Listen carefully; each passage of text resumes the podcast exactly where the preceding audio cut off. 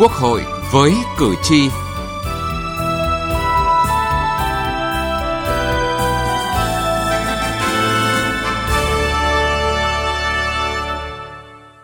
Thưa quý vị và các bạn, Luật dầu khí hiện hành được ban hành ngày 6 tháng 7 năm 1993, được sửa đổi bổ sung vào các năm 2000, 2008, đã tạo điều kiện cho sự phát triển của ngành dầu khí. Tuy vậy, thực tế sau thời gian dài thi hành, luật dầu khí phát sinh những khó khăn vướng mắc về cơ chế, chính sách cần tháo gỡ, vì đây là ngành kinh tế mũi nhọn trong kinh tế biển, đóng góp cho đất nước vào bảo đảm quốc phòng an ninh. Vì vậy, việc sửa đổi luật dầu khí là hết sức cần thiết nhằm nâng cao tính thực tiễn, khả thi của luật dầu khí, bảo đảm tính đồng bộ, thống nhất của hệ thống luật pháp, phù hợp với các cam kết quốc tế và thông lệ công nghiệp dầu khí quốc tế. Chương trình Quốc hội với cử tri hôm nay, chúng tôi đề cập nội dung này.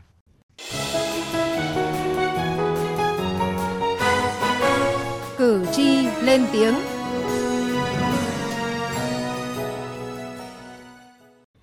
Thưa quý vị và các bạn, dự án luật dầu khí sửa đổi sẽ được trình Quốc hội xem xét thông qua tại kỳ họp thứ tư diễn ra vào tháng 10. Ở góc nhìn của những đơn vị chịu tác động bởi dự án luật, các chuyên gia, doanh nghiệp cho rằng luật dầu khí năm 1993 đã bộc lộ những bất cập trong bối cảnh hiện nay. Chính vì vậy, luật dầu khí sửa đổi sẽ có ý nghĩa quan trọng, bảo đảm tính đồng bộ, thống nhất, tạo điều kiện tối đa cho ngành dầu khí phát triển. Phản ánh của phóng viên Lê Tuyết. Theo ông Hoàng Ngọc Trung, Phó Tổng Giám đốc Tổng Công ty thăm dò khai thác dầu khí, hiện nay ngành công nghiệp dầu khí gặp nhiều khó khăn, đó là hệ thống pháp luật không còn phù hợp với tình hình thực tiễn. Bên cạnh đó, tiềm năng dầu khí của Việt Nam cũng không còn nhiều. Đặt nhiều kỳ vọng vào việc sửa đổi luật dầu khí lần này, ông Trung hy vọng đây sẽ là động lực mới cho ngành dầu khí phát triển trên các góc độ. Với các dự án đang triển khai, những ưu đại mới quy định trong luật dầu khí sửa đổi sẽ cho phép các dự án này sớm đưa vào phát triển và khai thác. Với các dự án đi vào giai đoạn kết thúc, bước sang giai đoạn tận thu sẽ có cơ chế để tận thu, khai thác các nguồn tài nguyên. Bởi nếu không khai thác thì sẽ vẫn mãi là tài nguyên và khi đó phải khởi động lại dự án chi phí rất đắt. Để ngành dầu khí phát triển hơn trong thời gian tới, ông Trung kiến nghị. Cho phép Thủ tướng Chính phủ có nhiều thẩm quyền hơn trong cái việc gọi là miễn giảm và có thêm có những cái quyết định ưu đãi về thuế. Hơn nữa so với quy luật, tại vì trong luật cũng có nêu là trong trường hợp đặc biệt thì thủ tướng chính phủ là quyết định thì nó phải có một cái cơ chế rõ ràng. Chứ còn nếu mà quy định chung chung như này thì cũng rất là khó. Cái thứ hai là phải đa dạng hóa các hình thức hợp đồng. Trong hợp đồng dầu khí hiện nay thì đăng ký trên cơ sở nhất nó vẫn là cái hợp đồng chia sản phẩm. Tôi nghĩ rằng rằng là phải bước qua một cái trang mới. Ngoài cái hình thức hợp đồng về PSC nó phải có những thứ khác. Truyền thống nó khác đi theo đánh giá của Tổng công ty thăm dò khai thác dầu khí, việc áp dụng hình thức hợp đồng cấp phép giúp cải thiện đáng kể hiệu quả đầu tư cho các dự án dầu khí có lô mỏ, có tiềm năng kém hấp dẫn. Đây là hình thức được áp dụng rất phổ biến ở khu vực Nam Mỹ và các quốc gia phát triển như Mỹ, châu Âu. Ở Việt Nam cũng được áp dụng cho hoạt động thăm dò và khai thác khoáng sản. Cơ chế khuyến khích các nhà thầu của hợp đồng dầu khí hiện có đầu tư bổ sung để gia tăng trữ lượng, nâng cao hệ số thu hồi và khai thác tận thu. Để đảm bảo hoạt động khai thác được diễn ra liên tục mà không bị gián đoạn do vừa phải thực hiện thủ tục kết thúc hợp đồng dầu khí cũ và ký hợp đồng dầu khí mới, đặc biệt có những công việc cần phải triển khai ngay trong thời hạn của hợp đồng dầu khí cũ thì mới đảm bảo hiệu quả kinh tế, kỹ thuật cho cả Tổng Công ty Dầu khí Việt Nam lẫn nhà thầu mà không thể chờ đến khi ký hợp đồng dầu khí mới. Với hoạt động thực tiễn của dự án lô 0117 và 0217, lô dầu khí ký hợp đồng với tập đoàn dầu khí khai thác thăm dò đầu tiên khi chưa có luật dầu khí. Ông Lê Đắc Hóa, giám đốc dự án lô 0117 và 0217, Tổng công ty thăm dò khai thác dầu khí cho biết, lô này đang gặp nhiều khó khăn như thiếu cơ sở pháp lý cho các hình thức vận hành, điều hành lô dầu khí tận thu, mỏ nhỏ, mỏ cận biên. Vì không có cơ chế rõ ràng nên không được đầu tư, trang thiết bị không được sửa chữa lớn, các hợp đồng dịch vụ và hợp đồng lao động sẽ bị chấm dứt bất cứ lúc nào. Tôi có một kiến nghị là liên quan đến các cái thuế, thuế doanh nghiệp và hai là thuế tài nguyên. Thì hiện tại là cái giá dầu thì biến động khôn lường nên chăng mình có một cái cơ chế linh động trong cái áp dụng các cái thuế đặc biệt thuế thu nhập doanh nghiệp nếu như giá dầu khung giá dầu từ ví dụ như 30 40 thì như này 4 50 70 thì như này còn trên 70 thì như này thì nó sẽ khuyến khích cái nhà đầu tư hơn ở một khía cạnh khác theo ông Trần Hồ Bắc Phó Tổng Giám đốc Tổng Công ty Cổ phần Dịch vụ Kỹ thuật Dầu khí Việt Nam. Điều 26 Luật Dầu khí năm 1993 quy định nhà thầu được quyền ký kết hợp đồng về dịch vụ dầu khí, nhưng phải ưu tiên ký kết những hợp đồng đó với tổ chức cá nhân Việt Nam. Tuy nhiên, tại dự thảo luật dầu khí sửa đổi đã không còn quy định nội dung này. Vì thế, ông Bắc đề xuất nên bổ sung điều này trong luật sửa đổi, đồng thời kiến nghị nên quy định rõ tỷ trọng nội địa hóa trong các hợp đồng dầu khí để ngành dầu khí Việt Nam phát triển mạnh mẽ hơn nữa. Tại vì cái đấy nó thúc đẩy cái công ăn việc làm ở trong nước, thúc đẩy người lao động trong nước và thúc đẩy cái ngành công nghiệp, ví dụ như là ờ, cơ khí chế tạo các thứ ở trong nước mà không phải PTC nữa. Ví dụ như là các nước khác, các doanh nghiệp mà đầu tư sang ấy, họ có lộ trình rất là rõ. Ví dụ về chip chẳng hạn này, thì thời gian đầu trong nước chưa sản xuất được. Đưa ra lộ trình 5 năm sau thì ông phải chuyển giao công nghệ như thế này. Bao nhiêu phần việc phải người ờ, nội địa làm. Nó có cái lộ trình rất là rõ như vậy. Còn ta cơ bản là chưa có. Dưới góc nhìn của mình, Phó Viện trưởng Viện Dầu khí Việt Nam Phan Minh Quốc Bình cho rằng, hoạt động dầu khí thời gian qua đã có sự phát triển đồng bộ. Song với nhiều yếu tố mới phát sinh, luật hiện hành đã không còn phù hợp, khiến ngành công nghiệp dầu khí đối diện với những khó khăn, thách thức.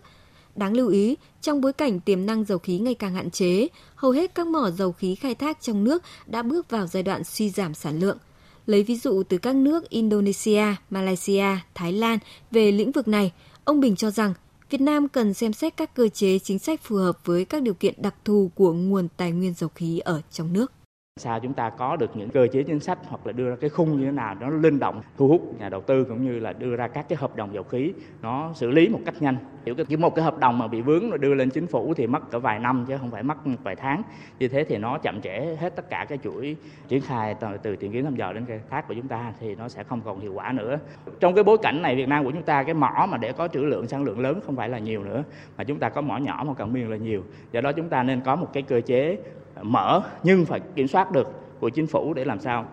chúng ta có thể là tạo điều kiện cho các nhà đầu tư trong đó có Petro Việt Nam để triển khai các hoạt động dầu khí của chúng ta được ờ, nhanh hơn, hiệu quả hơn và linh động. Từ nghị trường đến cuộc sống.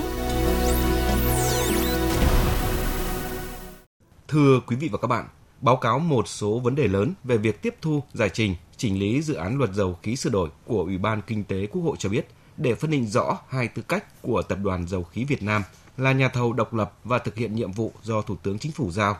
Dự thảo luật được chỉnh sửa theo hướng sửa đổi quy định tách bạch rõ các chức năng của Tập đoàn Dầu khí Việt Nam, quy định về quyền và nghĩa vụ của Tập đoàn Dầu khí Việt Nam, quy định về phê duyệt việc sử dụng vốn của Tập đoàn Dầu khí Việt Nam và doanh nghiệp 100% vốn của Tập đoàn Dầu khí Việt Nam trong hoạt động dầu khí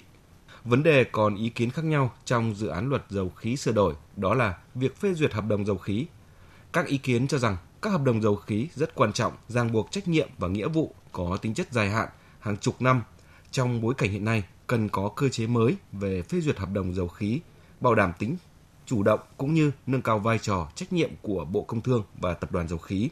Do đó, đề nghị quy định Thủ tướng Chính phủ chỉ phê duyệt nội dung chính của hợp đồng dầu khí giao Bộ Công Thương phê duyệt nội dung hợp đồng dầu khí. Trên cơ sở đó, Tập đoàn Dầu khí ký kết và quản lý hợp đồng. Cho ý kiến về nội dung này, Chủ tịch Quốc hội Vương Đình Huệ cho rằng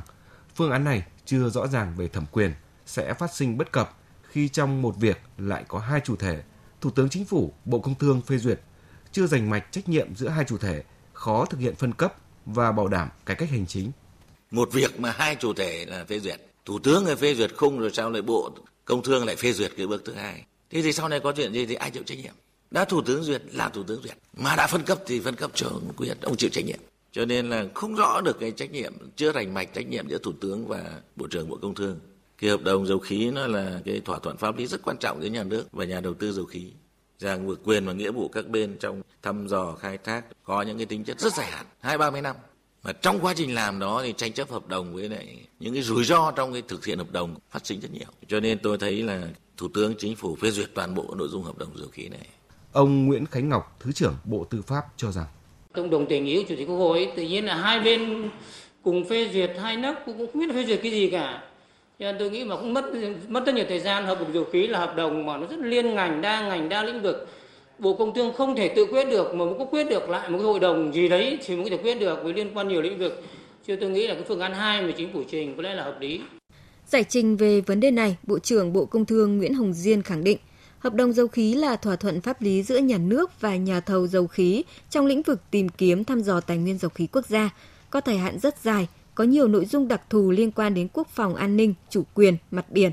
Do đó thống nhất phương án Thủ tướng Chính phủ phê duyệt toàn bộ nội dung hợp đồng dầu khí, đồng thời đề nghị chính phủ ban hành hợp đồng mẫu của hợp đồng chia sản phẩm dầu khí. Các điều khoản của hợp đồng dầu khí liên quan mật thiết với nhau, do đó rất khó phân định các điều khoản chính hay là điều khoản phụ. Do vậy, việc quy định thẩm quyền Thủ tướng Chính phủ phê duyệt toàn bộ nội dung hợp đồng dầu khí là phù hợp với thực tiễn hoạt động dầu khí Việt Nam. Thưa quý vị, việc xây dựng dự án luật dầu khí sửa đổi phải đáp ứng yêu cầu đặt lợi ích quốc gia, dân tộc lên trên hết. Trước hết, gắn với xây dựng nền kinh tế độc lập, tự chủ, bảo đảm ổn định kinh tế vĩ mô, các cân đối lớn của nền kinh tế, nhất là về năng lượng.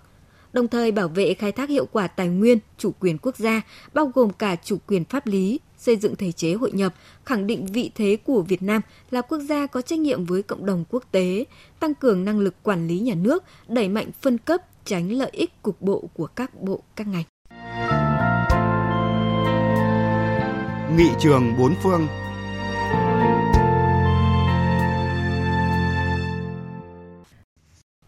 Thưa quý vị và các bạn, xu hướng chuyển dịch năng lượng, giá dầu biến động, tài nguyên dầu khí ngày càng hạn chế, chủ yếu tập trung ở khu vực nước sâu xa bờ, cần vốn đầu tư lớn, rủi ro cao là yếu tố chính khiến các quốc gia trên thế giới điều chỉnh mô hình quản lý nhà nước về dầu khí theo hướng linh hoạt, gia tăng các cơ chế ưu đãi nhằm thu hút đầu tư vào lĩnh vực thăm dò, khai thác dầu khí.